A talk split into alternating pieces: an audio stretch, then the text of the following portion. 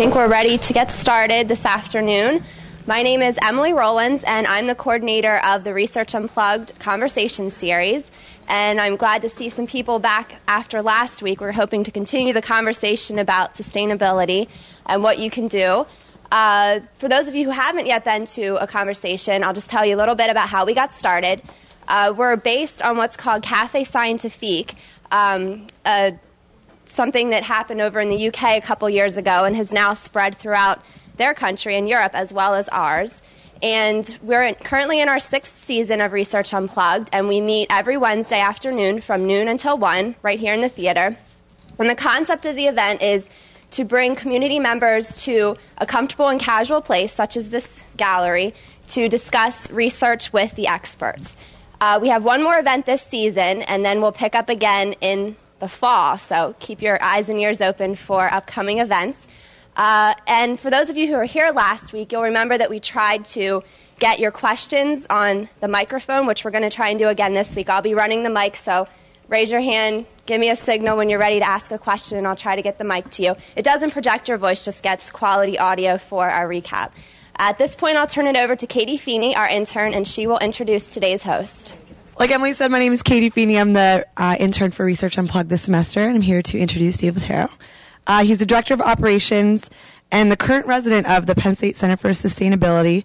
Um, his mornings are a little bit different than ours. He gets up, puts on his clothes to walk to the bathroom, walks 30 yards to turn on the coffee, which he's ground the, the beans for, um, makes his own world famous salsa which from ingredients that he grows, uh, which I'm told gets better all the time. So maybe when we go up to the center, we can uh, I'll have a taste. I brought some chips. Um, I'm just kidding. Um, he's here today to teach us some ways in which we can decrease our impact on the environment um, and things we can do in everyday life starting today that can help. So without further ado, Dave Lettero. Well, thank you. Thanks everybody for coming. I recognize a lot of faces from last week. Hopefully, we can talk about what we can do as individuals to sort of spawn this sustainability revolution that's going on, uh, make it more widespread so we all have kind of a part in it. Um, today I'm going to talk about um, sort of the culmination of four years of experience that I've had uh, working at the Center for Sustainability and, and, living there for the last two years. Um, I've devised a uh, homestead scenario out at the Center for Sustainability where I'm housing myself completely off the grid uh, while working as a full time student um, on a master's in adult education at Penn State. So it's been a very, very interesting experience um, building it from the ground up and learning how to kind of live the lifestyle that I'm really used to and something really conducive to my ideals, and at the same time, um, you know, play the role of a professional and go to classes every day and try to be presentable. So. Um, this is actually about the cleanest, nicest clothes I have, so you have to forgive me, this is my work attire and uh, presentation attire. So today we're going to talk about ecological footprinting, which is sort of the, the crux of this work that I'm doing and uh, the tool that I've used to kind of uh, guide myself to decreasing my, my environmental impact. Um, topic is Walking Lightly on Earth, Adventures in Sustainable Living. And uh, we'll get back more into this, but generally ecological footprinting here, taken from Wackernagel, who's really kind of coined the term. Ecological footprinting analysis is an accounting tool that enables us to estimate the resource consumption and waste assimilation requirements of a defined human population or in economy in terms of corresponding productive land. Boiled down simply, it's um, a way of equating our environmental impact into an acreage amount, the amount of acreage it would take to sustain our lifestyle. And we'll come back to that. Uh, this is the sort of graph that I've been using for since September. Um, keeping track of every little aspect of my life from, from these categories of food, electricity, transportation, goods and services, and waste and recyclables. And I've been able to decrease my footprint from the American average down to five and a half acres um, using all of these tools that I've sort of come across and learned about and unearthed through ecological footprinting and working with professionals at Penn State. Um, but first, my, my segue montage into uh, this is sort of the day in the life. Uh, just this is all from the last two weeks or so of of being around the center and some of the things that are out there and uh, some friends of mine. Just give you a, some kind of scope of what's happening, the kind of influx of people that are interested in this more and more. um, wanting to come out and participate and get their hands dirty, learn about how they might install their own renewable energy. Um, there, it's, a, it's a refreshing place. There's lots of interesting things going on there, and mainly just people working out of their you know good intentions and not really being paid to do anything. Um, so this is the Center for Sustainability, and I guess we should start with a definition of sustainability. Um, I should also say that I'm going to try to talk for about a half hour and then open the rest of this up for a half hour of conversation too. Generally, sustainability uh, is is um, it's came out of the uh, the World Commission for Development, uh, Environment and Development, the UN Commission in 1987, um, of a report called Our Common Future, which is also known as the Brundtland Report, where they termed sustainability development as um, a way of accounting for the um, uh, sorry, I'm a little nervous here. Um, making sure that we don't use the resources beyond our own consumption and taking into account future generations. Um, now, that term is, is always ever evolving, and um, with tools like the ecological footprint, they've been able to really evolve that term. Um, I, I, wrote a definition for the um, Encyclopedia of Youth Activism defining sustainability as humanity's ability to adapt to change. And I think that's kind of uh, the easiest way to sum it up. It's not very definitive, but it's not a very definitive term because it's more of a sort of something that we're living through right now, a paradigm shift, if you will, of, of culture right now that we're trying to get a sense of what this means. Uh, this is the Center for Sustainability, though, and that's my, my house in the background there. And the center is a variety of things a laboratory, a hands on environment, a showcase, as well as my home, which is uh, the only sort of program of its kind in the country housing a student on a major university campus without any kinds of uh, ties to the uh, utilities there.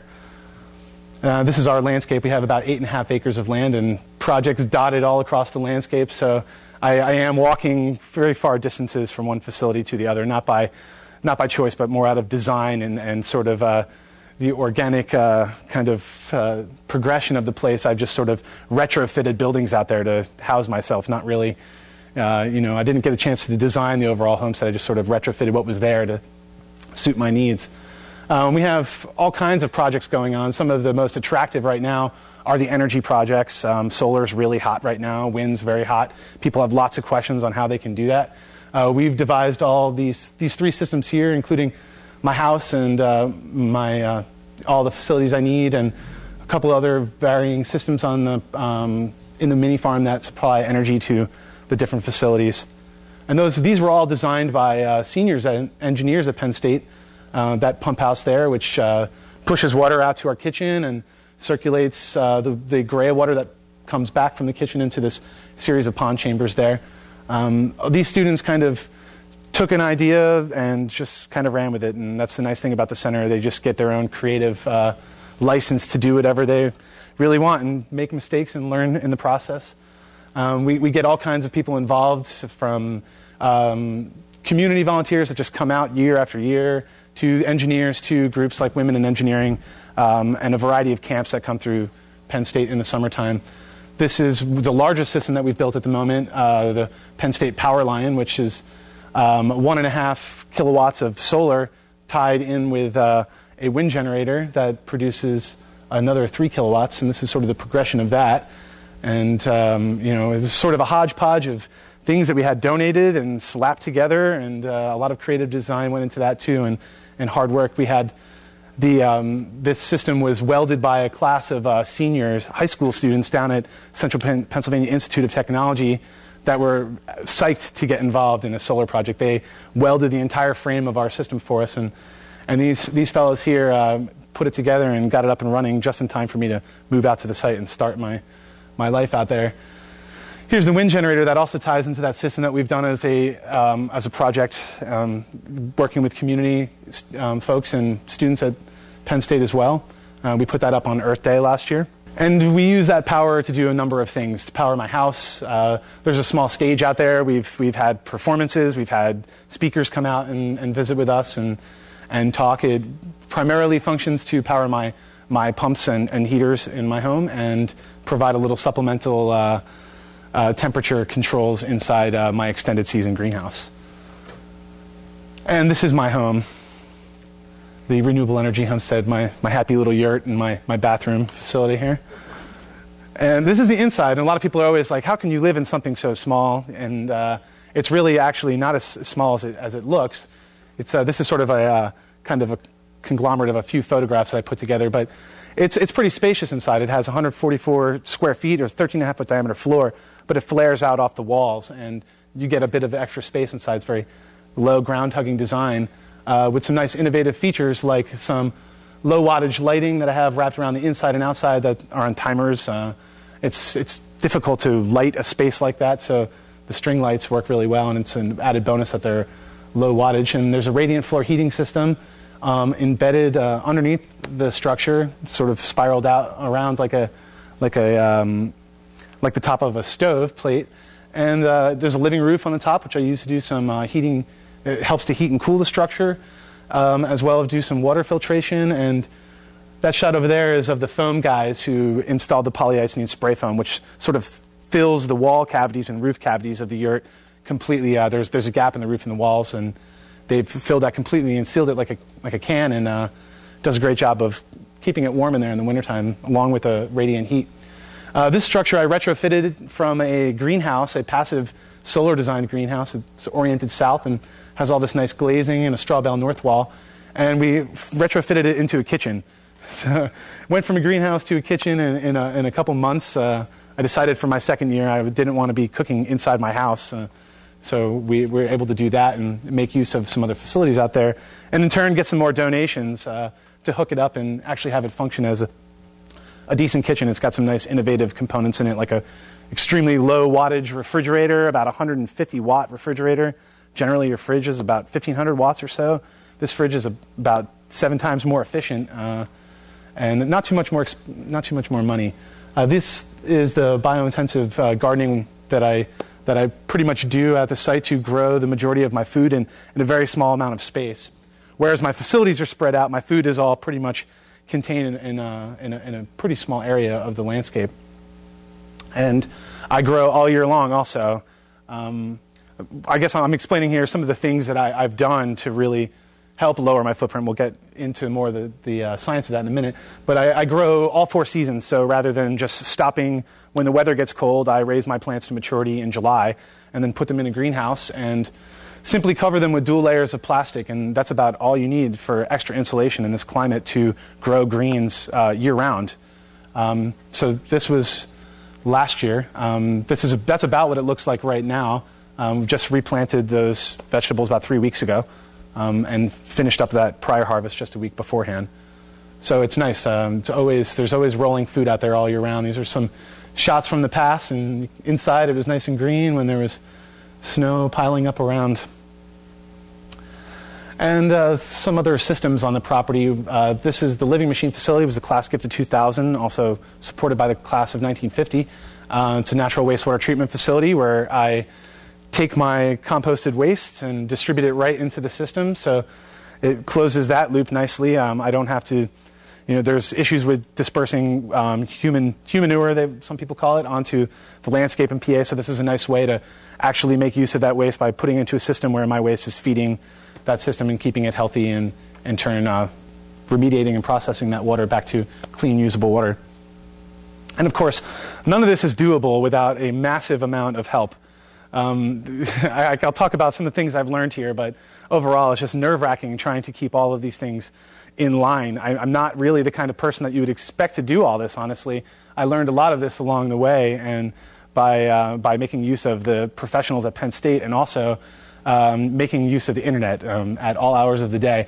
But this is just a small sample of the people that have come out there on a regular basis within the last year. And, um, but over the last four years, um, you know, my, my project, I, I owe great thanks to the people, some of which are here today, who helped put all this and set all this in motion and make sure it's successful. And in turn, with their help, we're able to help them too and do fun things like taking the solar array here up onto the hub lawn and uh, setting it up as what we were calling the out dormitory that day. And um, we had pretty much all the little the devices and things that students would use in their dormitory set up on the lawn that day. And uh, just to show the kind of power that you can produce. And you, you, don't need this massive amount of electricity or a massive amount of money to produce a, a, photovoltaic system that's going to be useful to you. And these are a couple other events that people have, uh, at Penn State have helped us coordinate and, and join in. So next at the CFS, we're building sort of the next generation of the homestead that's out there right now. Uh, this is the Solar Decathlon project, which is uh, featured every two years. Um, uh, different universities around the country build these hybrid, um, so all all in one units where uh, for self sufficiency. Um, very expensive homes, very innovative designs. They bring them down to the mall in Washington D.C., line them up out front there, and they're they're voted on um, for on a number of features. Students have to live in it for three days and have to perform a number of activities. Uh, this is the winning design last year, and this will be Penn State will be involved in the 2007 competition. This will be the team to beat Colorado State. They've won the last two years and last two competitions in a row. But we've got a lot of amazing things going on at Penn State, so I'm pretty confident that we'll be able to unseat them. uh, we're also trying to work and um, devise a tour to integrate some of the other areas that are centered right around the Center for Sustainability. There's actually pathways that connect all of these things together.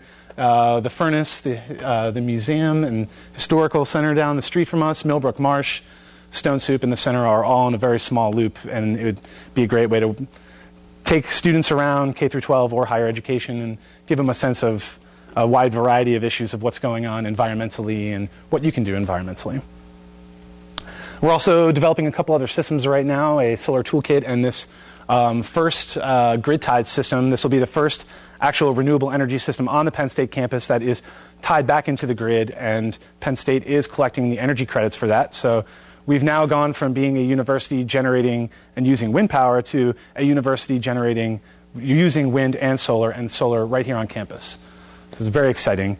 Um, and as far as uh, we're going to segue back into the ecological footprinting now, but uh, as far as my project, um, I'm trying to get the next individual trained up so he can kind of come in and take over next year and pick up where I've left off and hopefully beat my footprint numbers. That's the goal here. Is uh, I've sort of set out a framework of month by month what I was able to achieve with my ecological footprint, and the next student that comes in will be able to try to to beat those numbers and find creative ways of reducing their their impacts.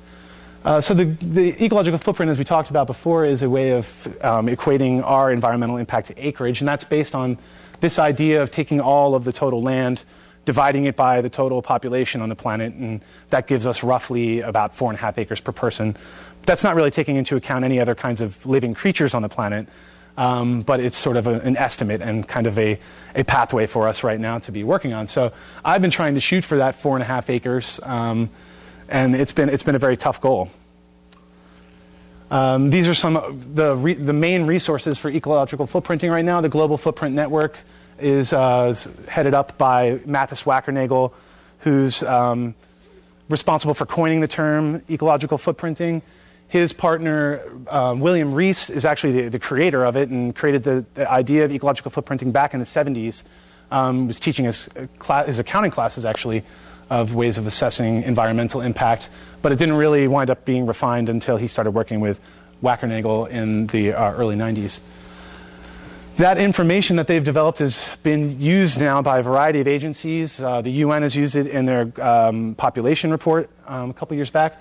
This is some information from the um, Living Planet report produced by the World Wildlife Foundation, which is using um, the Global Footprinting Network's calculations. They've they've calculated the, the national footprint of 151 nations with populations um, of, above a million, and they're sort of strung out across here. And you can see the United States is sort of top of that list. Um, we, we have by far, along with the rest of the main powers in this country, and this is no, no surprise, we have the largest footprint because we're absorbing most of the resources. Um, and then down here on this lower end, there's, you can see a whole slew of countries that have more than a million people that are far below this four and a half. Uh, this, this line here designates that four and a half acre point. So there's a variety of countries beyond um, with more than a million people that are well below that uh, four and a half. And that's certainly something that has a lot to do with the fact that we're absorbing probably a lot of resources that would should be dispersed, more uh, widely across the world and more evenly. Here's some of the averages across the, uh, the, the, globe right now. America at somewhere around 24.5 uh, to 25 acres. Canada, Europe, Japan. And then China and India, which constitute more than a third of the world's population, are dwindling down at four and two acres. Uh, some other things that are going on with ecological footprinting right now. Michael Fay uh, just put out, uh, just in a recent uh, National Geographic article, is using that idea of footprinting to photograph the entire area of Africa. In 92,000 photos, he's actually literally trying to photograph and get a visual representation of the footprint of Africa and showing the healthy regions and the unhealthy regions to really demonstrate that visually. It's, uh, I think it's a very impacting uh, project. Uh, of course, Amory Lovins at the Rocky Mountain Institute is uh, well known for his innovative ideas. He's not necessarily calculating these with ecological footprinting, but he's been able to generate his own power and his own heat um, up high in the, in the high altitudes of the Rocky Mountains, and he's even growing his own bananas in the Rocky Mountains. So he's, he's got it going on. Uh, this is the ecological footprinting record book, which I've created um, this year, which is um, available to anybody. It's on, it's on a wiki page on the internet. It's a page that anybody can edit. Uh, what I've done is taken all my monthly calculations, put them up on the internet to try to challenge people to, you know, take a week out of their lives to maybe just tally up their, you know, their use of resources in a week and, you know, get an average over the month, post it up on the record books, and it'll be there permanently. And hopefully we can build this list and, and get an idea and sense of what kinds of, uh, what kind of footprints people have and you know, how far people are willing to go. And again, this is, uh, this is the Penn State student footprint uh, calculator that I've sort of devised based on uh, Jim Merkel's um, calculations in, in a book that he wrote recently, Radical Simplicity, about ecological footprinting. I developed this for Penn State students so that, you know, as a way of sort of spurring them on to take some kind of uh, active role in, in calculating their footprint and hopefully add that information to those footprinting records. Now on to my, my information, I guess the, the heart of it. You know, all, all these years I've been working to devise this plan so that I could decrease my footprint. Um, and this is how it started. You, will see the sort of progression here. Um, I'm working on 21 credits in, in this semester, um, so I'm pretty much squeezing the most of my master's into one year. So it's been pretty hectic between trying to manage that and manage all of my resources. So you'll see as it went on in October, increased a little bit. By November, I made a big jump. Um, that had a lot to do with you know leaky solar hot water heaters and you know having to go to backup systems like propane, which comes at a very high cost on your ecological footprint due to the um, embedded energy in producing and refining propane. By December, it jumped up a bit more to 12.9, also due to use of propane. Um, so my overall average for those for the fall semester was about 8.84 acres, um, which I'm happy with. Uh, it's, it's, it was a good start um, in, in, trying to take this seriously. Um, but January it jumped up even higher, and um, I think I you know I got a little cabin fever a little bit early this winter, and went on a couple of road trips. Um, and that, you know, as I mean, I, I, I should say that I, I, really wanted to try to restrict myself, but I didn't want to make myself unhappy. You know, I, I don't think that's what this is about. It's not about trying to, you know, starve myself out there or sleep in, you know, a 20, negative 20 degree bag and not use heat. It's about living comfortably and really, you know, engaging myself in this activity and, and seeing what's reasonable. Um, so in February, I jumped again. And March last month was probably my worst month, even though we're starting to get out of this, this cold weather now. Um, it, it, was way up there, and, and I took a, a, wide variety of trips and drove around. So that, that, that'll do it. You, know, you get in a car and you drive around a couple times, and that fossil fuel is enough to really, really spike um, footprint calculations. I am back down to 6.8 uh, in April now, so that's exciting. I'm hoping that now with the warm weather, and the majority of my trips out of the way, I can really focus on having at least one month. And I'm here till August, and then I'm, I'm moving away. Uh, I'd like to try to get one of those months in there down at four and a half acres. It's easier to do now with more abundant food. Um, warm weather, I just bike everywhere. I don't really have too many intentions of driving. I have a thesis to hand in in a few weeks, so I'll be here working on that hopefully and not getting in my car and driving away. Um, this is a little hard to see, but this is sort of a, a conversion list that I've made so when I'm running around in the day, I've gotten kind of tedious and almost a little bit, you know, a little, I've gone a little too far with some of these things of calculating, you know, the weight of a soda can so I know how much tin I'm using or the weight of a banana. It makes it easier than having to run to like a scale every time I, I eat something. I kind of have these numbers kind of in my head now. Seven ounces for an orange, seven ounces for a banana, four ounces for a cup of pasta. So, um, This is a, um, a competition. I was challenged in the fall semester by Saras, a student here at Penn State, a senior, to an ecological footprinting challenge. And it gave me a good chance to get a sense of what is the ecological footprint of a student at Penn State. So we set about um, doing this for a week. We kept calculations for a week and then multiplied that to get a monthly average. And uh, on the eating out expenditures, I, I, spent about $10 over that course of that month average. And uh, Saras has a fancy for Hot Pockets, so that spiked hers right there. Uh, transportation, I, uh, it was still nice enough to bike around. Once those cold months came, I, was, I, I, I wound up in my car a bit more. Uh, but she did wind up using uh, a lot of transportation, public transportation, which she uses generally, but still, that comes at a cost when you're using those fossil fuels. Um, my kilowatt hour consumption a month is about that was 66 getting on into the winter months when I was using an electric space heater at night. Generally, I use about 40 kilowatt hours a month. An average homeowner might use about 500, um, anywhere to 1,500, depending on what kind of conservation practices you're interested in, in trying. Uh, recyclables, I threw away about five pounds of garbage that month, um, which is the equivalent to about what people throw away in one week. Uh, Saras had about 10, 12 pounds of garbage. Um, garbage also has a, uh, plays a toll in your footprint. Um, monthly goods, I'm fortunate enough that I, I, don't have much to pay for right now. Uh, living off the grid is, is nice in, those, in, those, in that sense. You don't have to pay electrical costs or water. And the housing footprint, um, yeah, I've got a pretty small home, so that, that was an easy one in the end, my average for that wound up being about 6.9, and Saras's was about 21, which isn't far off from the, the that American average. And I, I, think you know, students should have a bit of an easier time um, decreasing that American average. Hopefully, somewhere in the teens. Some other students I've done this with have had about 15, 16. I appreciate Saras for her honesty. She really she tried, but at the same time, you know, she just wanted to live her life, and I think it gave her a good sense of, uh, you know what, she, what kinds of things she's using. And I think she, she also saw this, saw this ecological footprinting tool as that sort of Pandora's box. It's this sort of roadmap of, uh, that just lays it out for you. Here's, you know, here's your consumption broken down into categories. And once you have that in front of you and you start using it, it's, it's hard to not look back at that all the time, or it's hard not to try to find ways in your life to squeak off a couple of you know, fractions of a point there, or, you know, and, and get those numbers lower. So it really, once you get involved in it, it's, um, you know, it's a bit of a game I play with myself, and it's, it's a good challenge. Good way to save money, too. So, what have I learned? People are always asking me, um, what, what have I learned from all of this? And uh, these are some of the big ones. It's hard work.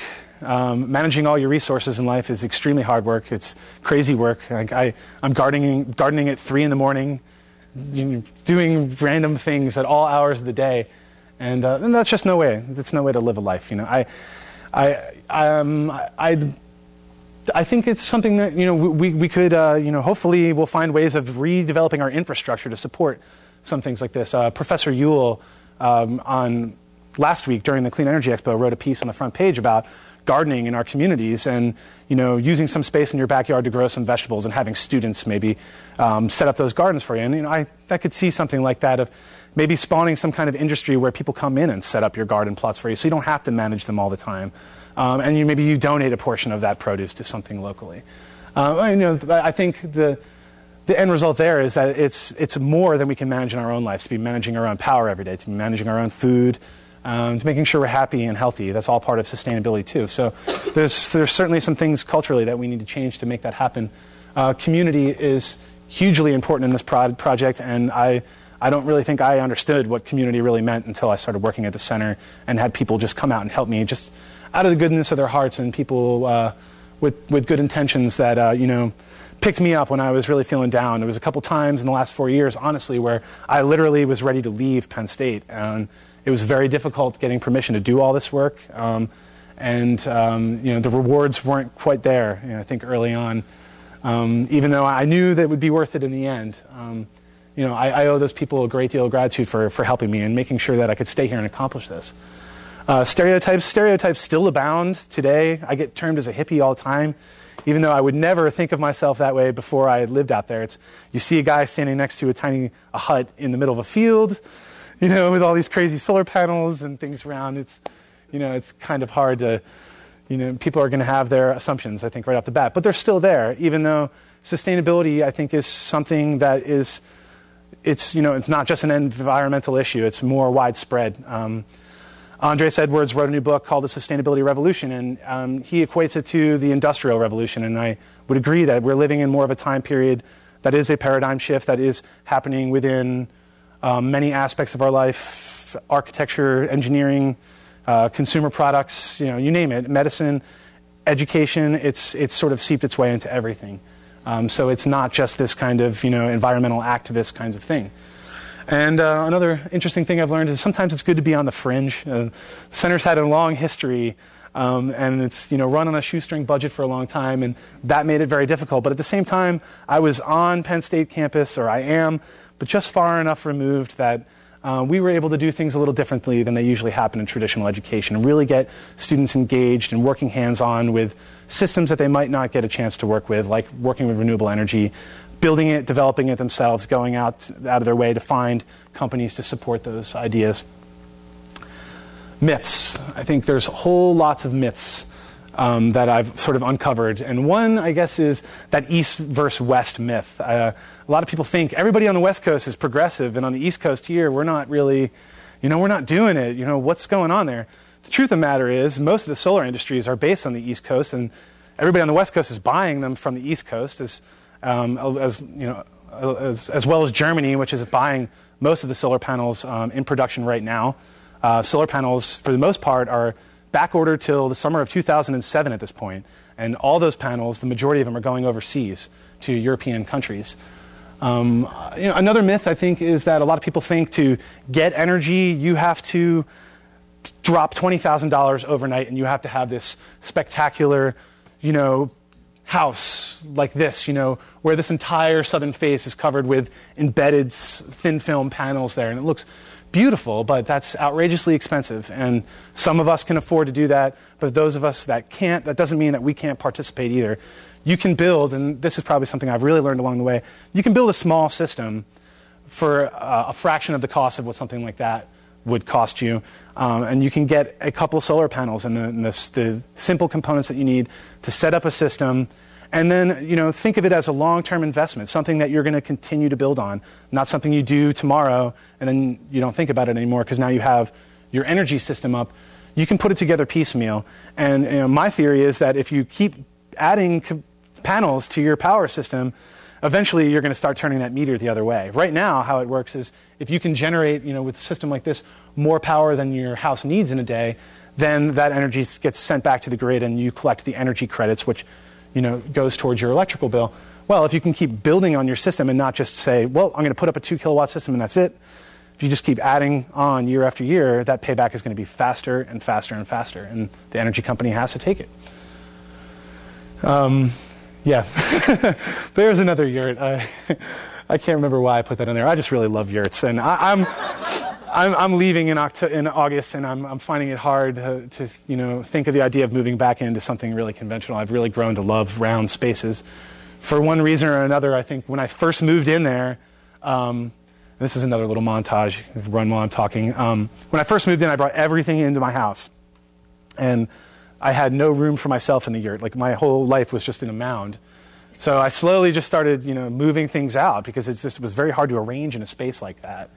Um, and I, you know, in the end, I just wound up with this nice, simple, clean space that's very comfortable um, to be in. And these are just some of my favorite shots and moments over the years. The beautiful sunsets out there and rainbows and people endlessly coming by to visit. Um, it's it's, it's a very unique experience. I'm really, I'm really proud to have had this opportunity. Uh, and that's, that's the end of my show. Um, and I'd just like to open, up, open this up to conversation now and get your ideas on uh, sustainability. I know lots of, last week we were talking, we, we were listening to, to Bruce talk about hydrogen, and all I kept thinking was, that's really great, but that's millions and millions of dollars. What do I do other than applaud you for your great work here at Penn State and you, what you're doing with hydrogen? That doesn't really do much for my lifestyle. So, what can we do? What kinds of questions do you have? Where do we start? Or did I cover all the bases? That'd be great. Just have a question about getting some basic information. Um, when I attended the Ag Progress Days last year, the state Secretary of Energy was there, and and she was talking about a lot of resources. And when I looked at their page, a lot of it, it pertains to larger farming operations or to businesses. But for me, as an individual residential homeowner, renovating a hundred year old house and implementing those small incremental things, I'm finding it difficult to find sort of the sustainable energy 101 type of information mm. that I mm. need to get started. And if you have any suggestions, um, whether it's websites or you know something that you can go online and I, just hearing some of the key words, that would be a good start. But if you have some suggestions. Sure. Um, I could give you that list you know, afterwards, or I could kind of. I mean, there's lots of resources, and I guess it's dependent on you know what aspect of that you're talking about. Is, is specifically agriculture? There's lots of great links to that. If you're looking for, you know, funding for energy systems or retrofits for your home, there's there's links to that information as well. What about water source and moving water that must be very important in what you're doing. Yeah, um, and rainwater is is the primary method of of, of uh, of getting myself water right now. I also I do have like I'm like siphoning off the Penn State grid. I have a, a water line that runs up to my kitchen, so I you know I supplement with that for drinking water at the moment. Um, as as we're still getting some of these rainwater catchment systems configured, but um, there's there isn't a problem drinking rainwater as long as you purify it and have the proper equipment for that. So we're we're sort of segueing into that right now and really disconnecting the homestead completely from from that grid connection to the water. Um, I, have some of the rainstorms out here with uh, with the surface area that we have on our roofs, we can catch like 500 gallons in one of our storage tanks in a rainstorm. So we get a significant amount of rain. Um, certainly, you know, we have enough um, area on our roofs to, to, to make use of that. We gather a lot of water, and most of it just winds up down into into uh, you know the stormwater system. So um, if you can catch that, it's great to use for vegetables. I don't have any data, but I could I definitely notice that the vegetables seem to uh, seem to like rainwater a little bit more than uh, than water out of your tap, uh, which I generally like. I like to let that sit for at least 24 hours too before I use water out of the tap. But uh, yeah. Dave, can you address the issue of net metering in Pennsylvania and the practical issues of that uh, for a homeowner? You can uh, in Pennsylvania. It's it's pretty easy to set up a grid tie system, um, and that's happening all across the state. You, the only issue is that you're not allowed to t- tap into the grid yourself. You'd have to hire an electrician to do that installation of the inverter that you need to run that power back to the system. But other than that, it's um, it's accepted in PA now um, in almost all counties. I know Centre County does it for sure now. Uh, Bucks County, my hometown, is doing it but it's getting more widespread across the state. I don't think it's available in every county yet, though. I was uh, just curious about what kind of car you were driving around when you had to resort to an automobile. I drive a Cavalier. I use it's like my utility vehicle out there. I do everything. Not a biodiesel. How much do you think it would have uh, decreased your acreage had you used like a biodiesel kind of a car? Mm, that's a good question. I'm, I think if I could manufacture my own fuels, um, I it would be a significant decrease. I mean, the way that I the way that I do this, and I should point out that when you ecological footprint, you can footprint a nation, you can footprint a um, a production process, um, a product, or and you can pro, um, footprint an individual's life. So, uh, you know, a product's certainly going to have this entire life cycle analysis that's separate, but my footprinting work is just sort of the surface of my interaction with those. So, if I generated my own biodiesel, or say went down here to like Uncle Chen's or Golden Wok and asked them for their fuel and then turned that into fuel, then you know that would be you know a, a zero on gas yeah. on my ecological footprinting. I was just sheet. curious because you know road trips are a huge part of you know, what make me happy too. So yeah, no. yeah, I'm trying to figure that one out. I'm moving to Corvallis in August, and I know we're going to go across country, and that's going to be that's going to be uh, expensive and, uh, and, and a huge leap in footprints from what I'm used to. Hi. Um, we set about to build a the most highly energy efficient house that we could here in the borough. It was 24 by 36, super insulated, the best uh, appliances we could get. And I had to get the plans past Centre Region Codes Enforcement. Mm-hmm. Now I'm listening to you. You're on Penn State property. Your gray water handling, your waste disposal. Actually, I am College Township. Okay. Have you ever had to deal with codes in setting up and maintaining and using these systems? Oh yes. Right. Well, you know, again, that's you know, it's it's great because on the fringe, you know, there's all these little loopholes that I've kind of uncovered. Like building my house, I was able to do that. Um, but yes, codes are an issue. To get the wind generator out there, and it's only at 30 feet, that was like eight months of paperwork and waiting for somebody to just stamp the permit and say you can put a wind generator up. You know, um, actually, the, the kilowatt system, the two kilowatt or 1.75 grid tie we're doing uh, right now. Um, they just told me yesterday we need a permit for that, and I started this project in January. You know, but they, so there's yeah, I mean, there's all those kinds of you know little like I guess legalities and things that kind of come up along the way um, that take a lot of time. But I you know I guess playing the game with College Township and Penn State, you know, I, it works it works out in, in time if you're persistent and you stick to them. There's no reason why you can't have the kind of system you want. As far as gray water, um, yeah, you can't distribute gray or any kind of black water onto the landscape. Uh, those are some, you know, gray water. I don't understand really why you can't distribute that in the state. That's a really old law that's been in place in the state for a long time. Um, but there are some um, people in the area that have uh, living machine or natural wastewater treatment systems where they take that gray water and just run it in underneath another greenhouse, a lined plastic um, base under the greenhouse, and then they plant that greenhouse, and the plants just absorb the water and evaporate it off. And so that's one way of getting around distributing onto the landscape. Just distribute it somewhere that's contained, and then you know let the plants do the rest. So uh, yeah, there's it's create you know creativity I think comes in, and uh, certainly you know massaging the system a little bit uh, is, is important.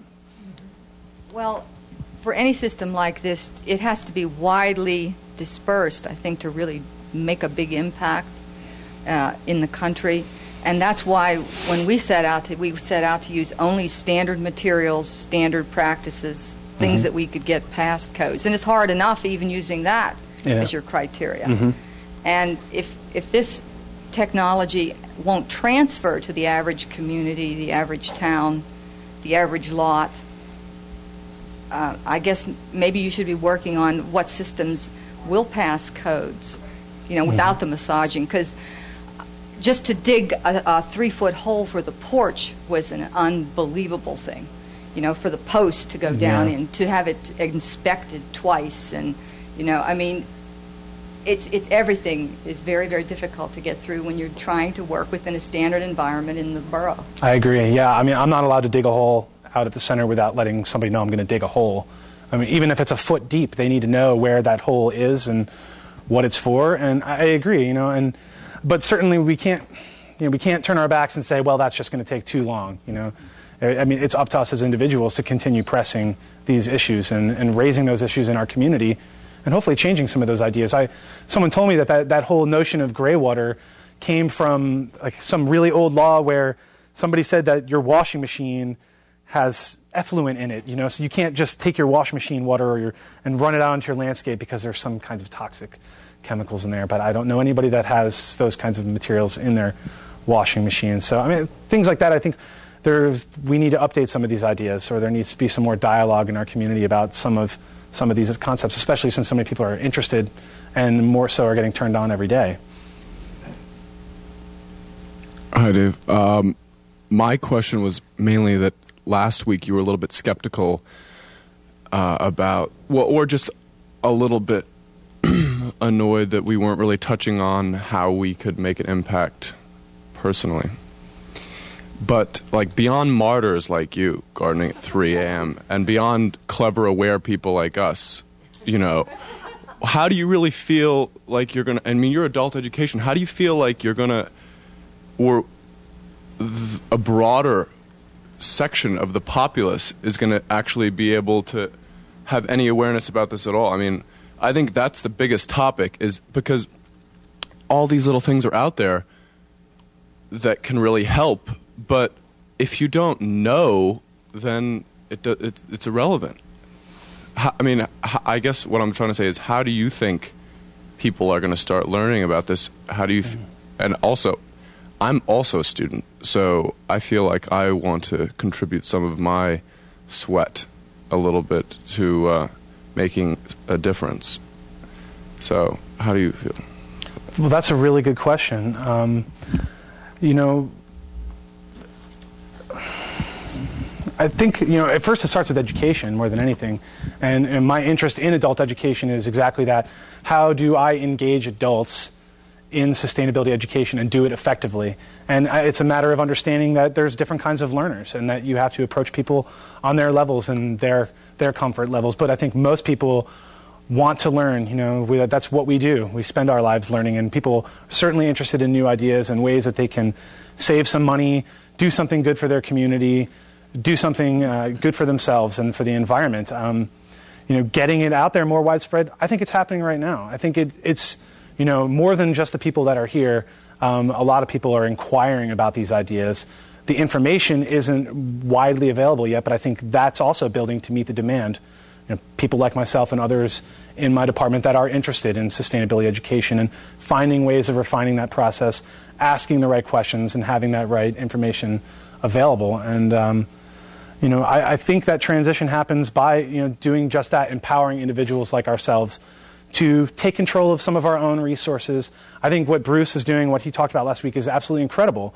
But I mean, we have roles in that too. We can manage our own resources at our home, make it profitable, do something for our community, and you know, I think you know continue making this country great and innovative means all of us participating in redeveloping the idea of where we're heading. So um, I, you know, I certainly think it's something we all need to be involved in. Sometime, some years ago, I tried to get the university interested in more ecologically friendly dormitories, since that would be a tremendous educational vehicle for disseminating the information. Mm-hmm. Now, granted, they wouldn't be living in yurts. but they might reduce their footprint by 30% or even 50%. Sure.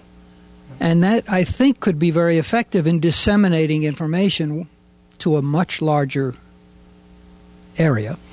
Do you have any information about the university's interest or lack of interest in this sort of thing? That's really interesting because last night we did have a uh, talk, uh, and part of our speaker series was last night and Howard Greenberg and his uh, and the geography course were there, and that's actually their initiative. They were there. They did an assessment of Centre County's energy footprint, but uh, a lot of it really boiled down to Penn State, you know, because Penn State's using the majority of the energy in this county.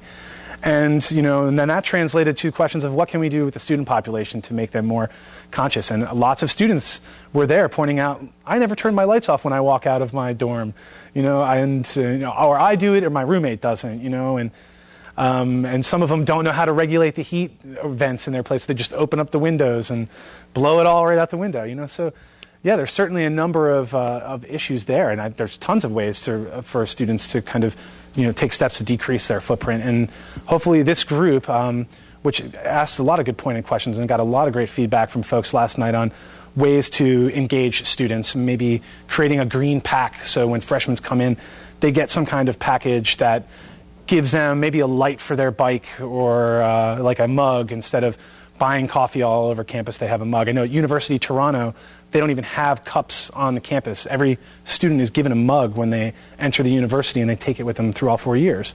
Something like that would be interesting. If that can fly at Penn State, I don't know if that's maybe a little too progressive, but certainly we could do you know, no offense to them. I mean, I just think, you know, small steps, you know, I, you know, more so, you know, and I know there's advocates here for this idea of having an ecological component to the curriculum that's some, something standard that every student experiences, you know, that there's nothing like that here. But yet we have an incredible university with um, you know, incredible research going on in sustainability in all facets of it. Mm-hmm. I mean, if there was an ever ever a time that they're going to be receptive, I think it's now. Too. I mean, certainly the Office of Physical Plant at this university are, are, I think, champions for reducing energy input of this university, and they're trying desperately, I would say, in ways to do that. But they're also faced with you know giant new buildings that keep going up every year that push that expenditure and, and use of resources way up. Um, you know, just in the last year, those seven or eight new buildings. Um, my question was about uh, these different systems that you have installed and if uh, other people want to install these kinds of systems i guess every uh, solar or the water filtration all these systems need to be tweaked to uh, meet the specific requirement for each person or household. So uh, this kind of uh, takes its own learning curve. So how do you think this kind of uh, education can be system, you know, put in a systematic format where each person can take certain type and systematically tweak it to their own requirements. Because that learning curve is something I find that keeps people away from it. Like I don't know how to do it or you know I don't know how to tweak it. So that keeps me away from going into something like that and I think that will be one of the challenge in educating so how do you think we address that Um, that's a really good question. And I think a lot of these systems, for starters, are getting much more user friendly. Um, the, a lot of guys in the solar industry right now, they are really focusing and you know, racking their brains to develop systems that are super homeowner friendly with literally like setting up your laptop computer. You know, you get that color coded card, plug this into the orange port, it's an orange colored cable. That's the way they're designing these, these power systems now. And they're trying to make, you know, you put your panels up, but then everything else that you need for the system is contained in literally a box. You know, so uh, that's what the industry is doing. As far as individuals ourselves, I, I agree. I think, you know, when you get into some of these areas that are foreign to a lot of us, it's uh, intimidating. Um, and you know, my background, my undergrad was in creative writing. I knew nothing about installing solar panel systems except how to spin the rhetoric on it. You know, but um, really, what it comes down to is going on the internet. It's incredible. I mean, companies like Home Power they produce an incredible magazine, but they also archive everything on their web pages. Home Power has every feasible and um, you know layout and schematic for a system known to man. I mean, they have it, they have it all there. And you can just pull up schematics and piece it together and like I need this component, this one, this one. So I mean, again, you need to get you need to get past those issues of you know I'm, of taking that initiative to get out there and do it yourself, and and that I think is you know inspiring people is hopefully something like this will do that. It inspires people to say, well, if that guy was a creative writer and he can grow his own food and install his own power and build a house, and you know, I could probably put a couple solar panels up, you know, and, and it's it's doable. And I would also point out real quick that um, another great way to get solar panels is to call these companies, call BP, call Kyocera, Sanyo, Sharp, call them up and say, do you have old test panels that you're not using anymore? Students get them all the time. They come out to me all the time. They just got new solar panels. They just called the company up. They test panels all the time. Like monthly, they're developing new panels, new technology, testing them, and then they're done. They can't ship them because they're used. You can call these companies up and get them and just start playing around with them. Get a couple, see what you can do. Find some guys like Envinity and these local green design companies that are doing work like this that'll point you in the direction of professionals that can help you, you know, troubleshoot and, and tweak the systems like you're talking about. Some years ago on campus, we moved into a new building. And of course, it was a low bid construction, carefully monitored by the state. The heating system was a series of a series pipe with fins that went through every office and every room. Hmm. And the only way to control the heat was to raise or lower a metal flap over the top of the fins. Low bid won. But of course, when we wanted to cool off while the steam was still being pumped, the only way to do it was to open the window. So you have a conflict here between low bid and reasonable efficiency. Mm-hmm. Mm-hmm. Certainly, I think there's a lot of buildings on campus like that too, and um, you know the Penn State Indicators Report, and uh, you know the Mueller building. I mean, people have gone in depth on Sackett and uh, Hammond as well, and talked about how you know inefficient some of these structures are, and unfortunately they're there, and um, some of them are slated to come down in the next couple of years. But hopefully that's what we'll do, and we'll build, continue to build some LEED buildings like they're working on now, um, like the new um, Sala building uh, back there and the Forestry building, buildings like that, which I think are a little more conscious. I think they still have a way to go with some of those ideas too, but you know that's the progression that this university is taking, and hopefully, you know, hopefully it'll continue to move in that direction. Uh, when you're calculating your personal footprint and you're using these solar panels, I, I couldn't read some of your, your data. Do you kind of amortize the cost and the materials and all the petroleum based technology that had to go into the manufacture of those panels as a part of your personal footprint over a number of years, or does that come into it? Um, well, that would be more of a life cycle analysis of the product itself.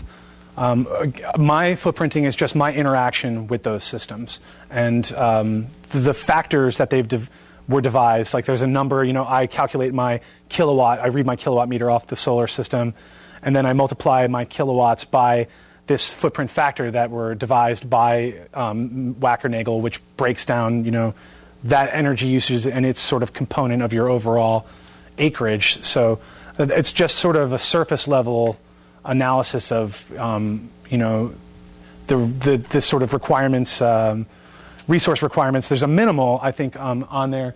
Like uh, renewable energy does have a footprint factor, so it's not free energy. It is some of it is equated in that calculation, but not, you know, certainly they're not taking into account the amount of energy going into the whole production, which is which is a lot right now. But solar panels are also in their third. Um, they're sort of in their, their third level now, third stage of development, and a lot of those first and second generations are being recycled into new panels.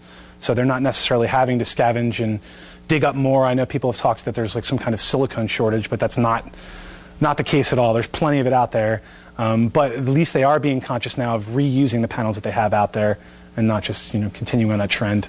Companies that are developing solar panels are generally a little more eco-conscious too, so they have got some good habits.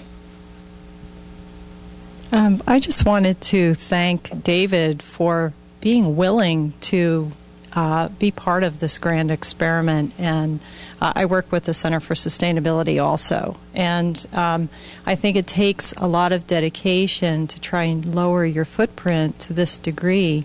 But there are a lot of lessons learned that um, address your question of, well, if I'm not willing to go live on a yurt and live completely off the grid. And, and I encourage you to talk to him uh, further and visit him because very simple, easy things like walking and biking instead of getting in the car or growing your own tomatoes in the summer or um, you know uh, installing a solar water heater which is a cost effective choice in pennsylvania uh, which the technology is well well developed and readily available and a wonderful uh, small addition, incremental addition, which many people can afford. It's just a few thousand dollars. Exactly what David was talking about. Um, he's learned over many, many years all of these details, and it's almost impossible to talk about them in an hour, but um, please encourage uh, all of you to come visit us at the center and um, know that we are using all these lessons learned to develop technologies for the residential scale market um, available to the mainstream for the commercial uh, consumption uh, and consumer consumption. Um, the next Solar D residence will be a home with um, technologies incorporated that should be affordable um, for everyone and that can be um, purchased by um, Pennsylvania consumers. Um, and uh, please, please, thank you uh, for doing this. Um, he is the only one, to our knowledge, in the United States who has uh, been willing. to give up the comforts of a dorm room to go do this. So we appreciate all of his hard work. Thank you. Well, I think she did a good job wrapping it up for me. So I'm uh, just going to give you a nice, efficient Research right. Unplugged mug to enjoy. And Dave has graciously invited us to visit the center right now. If anyone's interested, if I could just see a show of hands, if anyone is planning to do that, he has some maps. Yeah. Um, and if you can't get there today, you're always welcome you're to stop by. Welcome. I'm always wandering around there all weekends long. So if you want a map, there's some sitting up over here, and you're welcome to stop by and visit and drop in whenever. So thanks again, Dave. And we have one more event this season next Wednesday. Nancy Locke will be here. Little change of topic. We'll be talking about art. So I hope you can join us. Thanks a lot. Thanks, everyone.